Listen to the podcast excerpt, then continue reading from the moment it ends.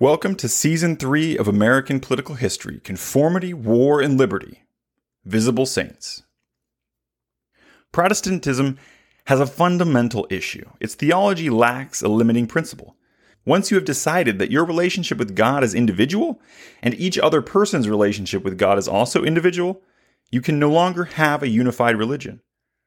As much as the Puritans tried to build a commonwealth under one conformed view of Protestant Christianity, they would be continually forced to address the growth of divergent views, none more famously than Anne Hutchinson. Her father was a preacher who was so outspoken that he was jailed 20 years before Laud came to power in the Church of England. Anne's father encouraged her to read his small library of religious works. She developed biblical skills that would rival almost any minister, and that was on top of her practical skills of midwifery and as an herbalist. While in England, she would become enamored with John Cotton's preachings, a few times per year, she would make the 25 mile trek by foot to Old Boston to hear him preach. John Cotton was famous for invoking within his parishioners a passion, devotion, and awe of the greatness of God. John Cotton, like other Puritans, refused to wear the fancy vestments, the surplice. He condemned them as garbs of the prideful, that they were devoid of religious meaning, and he simplified his Mass by rejecting the practices of the Church of England, and most egregiously in their eyes, he would give his sermons in plain English so the educated and the laboring classes could understand the Word of God for themselves. When the Puritan leaders immigrated to New England, it left many who shared their beliefs in England wondering if they would be the next best target for Laud and the Church of England. And with another round of plague hitting London, likely to kill 15 to 20 percent of the population, why not leave for a cleaner, healthier location? Although the English of the time had little understanding of the plague and disease, people were aware that if you left before it spread to your town, then you might be able to escape it. Anne sent her 20 year old son to New England. He was on the same boat as John Cotton. Anne was pregnant and would follow up the next year with the rest of the family. This would give her husband time to wind down his fabric business in England, and the whole family could then immigrate. So in 1634, Anne and her husband, with their 15 children, would immigrate to New England, settling in Boston. Puritan doctrine was that God would save a tiny minority of people and send the rest to hell. And because people were by nature corrupt, nothing they could do could change this. Salvation of an individual was predetermined by God. Puritans believed that through diligent study of Scripture and laboring, as God's hands on earth through works, one could be called by God as one who was saved. This would be known as becoming a visible saint, and after death, these saved would be glorified in heaven. In Massachusetts Bay, only those that could prove their status as a visible saint could join as a member of a church. This was the justification for the vigorous testing for all of the new congregational members. They had to prove their visible sainthood with knowledge of Scripture and a list of works that they had accomplished. A saintly person lived a life of God's good works, and those good works would often bless that person with worldly success. That success would be proof of their salvation. This theology, though, was riddled with self doubt. Even that worldly proof of being a visible saint would not give them proof that God Himself had given them salvation in heaven. No amount of works proved that. Life and the world was a sort of hell of doubt for Puritans, even for the visible saints, life was a test of self doubt. Had they done enough? Could they do more? Should they have done more already?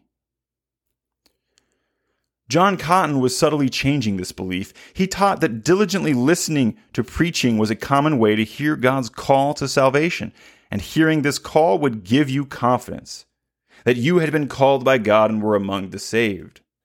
Like many Puritan clergy, John Cotton preached to fear God's judgment but more than his colleagues, he invoked hope in his congregation that they were amongst God's saved, that every person was given the means to their own salvation. This passion and conviction that God loved them, had chosen them for salvation, gave them his grace freely. Changed, or depending on your perspective, undermined everything in Puritan orthodoxy. This emphasis on grace of the heart over the arduous works that were necessary step to becoming saved would start to split the Commonwealth. The magistrates of the Bay feared that this idea of free grace, that God's free grace allowed everyone the possibility of salvation without works, could and would cause people to act however they wanted in life, since being saved was random grace, not a life of proving your worthiness to God. They would rebut this argument. What God would give a murderer grace, yet fail those who worked their entire lives for his works? They also feared that these dissenters' abandonment or weakening of the covenant of works would also lead to the abandonment and weakening of the Commonwealth's two foundational covenants with God. The first covenant was the covenant of the Commonwealth, that is to say, seeing to it that their family and neighbors kept their covenant with God by completing their own works. The second covenant was of the church, that is, the obligation to attend church, study scripture, and perform church duties, including completing works. Anne Hutchinson was clearly a magnetic personality. Even while immigrating on the boat, Anne would gather a flock around her, of especially women, because she, unlike the Puritan clergy, talked with those women about their ability and capacity to find God's grace. This was in stark contrast to being told or being wholly dependent on the clergy's interpretations of a woman's path to salvation. When they arrived in Boston, William Hutchinson, Anne's husband, was quickly accepted as a visible saint and given admission into the Church of Boston. Anne's acceptance was delayed and took multiple interviews due to her unique views on grace. Governor Winthrop reviewed all passenger logs of immigrants into the Bay, filtering out those that were undesirable and barring their entrance as members of the church, which also banned them from becoming a voting member of the Commonwealth. Winthrop had heard rumors of Anne's sharp and public religious opinions, but when she arrived in 1634, the Bay was in need of people, especially people of skill like those trained in midwifery.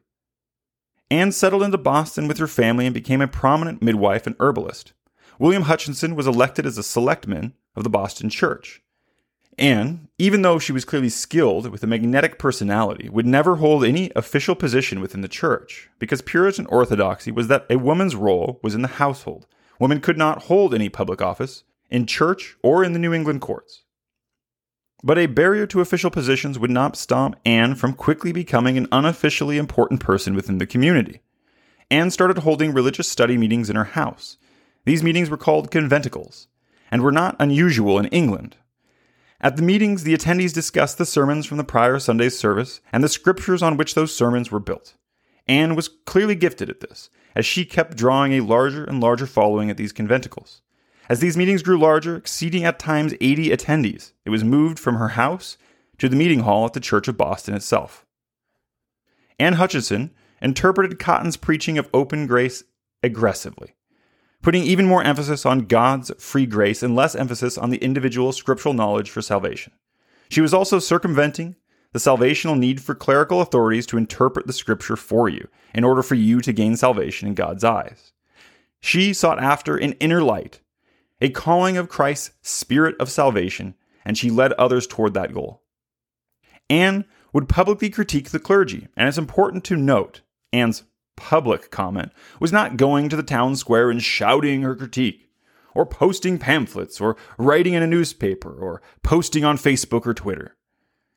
It was her act, even in her home, in a private meeting, of sharing critiques about a member of the clergy. Her critique in these conventicles was that many of the preachers focused too heavily on earthly works for the proof of an individual's salvation. This was salvation being judged in human hands, not by human actions.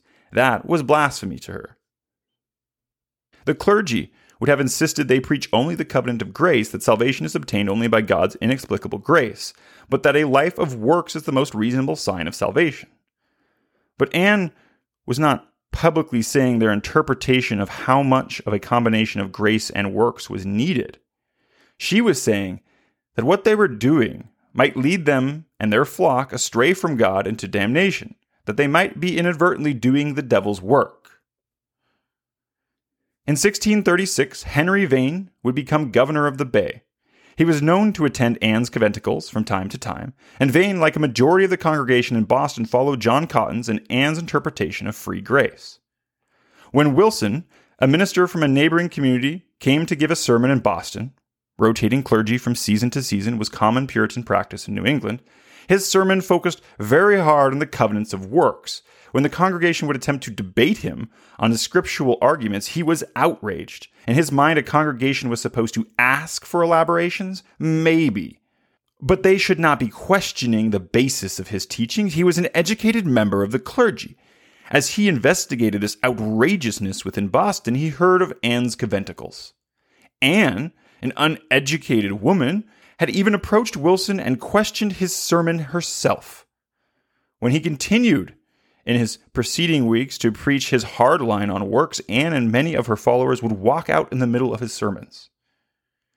Anne would publicly, privately in her house, question Wilson's teachings in her conventicles, including questioning Wilson's spiritual seal or his communication with the Holy Spirit itself, not a minor accusation in a Puritan world.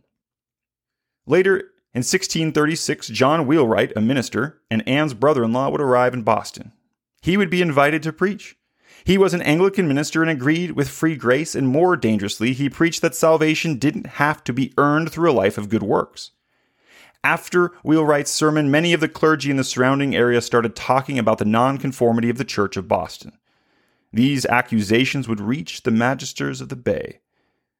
They called upon Thomas Shepard, who was a renowned theologian educated at the highest schools in England, to address the legitimacy of these claims of nonconformity within the Boston Church. When Thomas Shepard heard that they were teaching an almost exclusive covenant of grace, he became alarmed. He felt that this was a polluting influence seeping into the Puritan Commonwealth. Shepard was also offended by the nonconformity of a woman questioning a member of the clergy on theological subjects. The magistrates would start the process of admonition against the leaders of the Church of Boston, and they would not shy away from using the full force of the state to pressure those it saw as standing against the conformity of the Commonwealth as a whole. Their targets were John Cotton, John Wheelwright, and Anne Hutchinson. Thank you for listening to this episode of American Political History. If you want to support the show, please subscribe and leave a five star rating. And share the show with someone you think would enjoy listening. Thank you again, and until next time.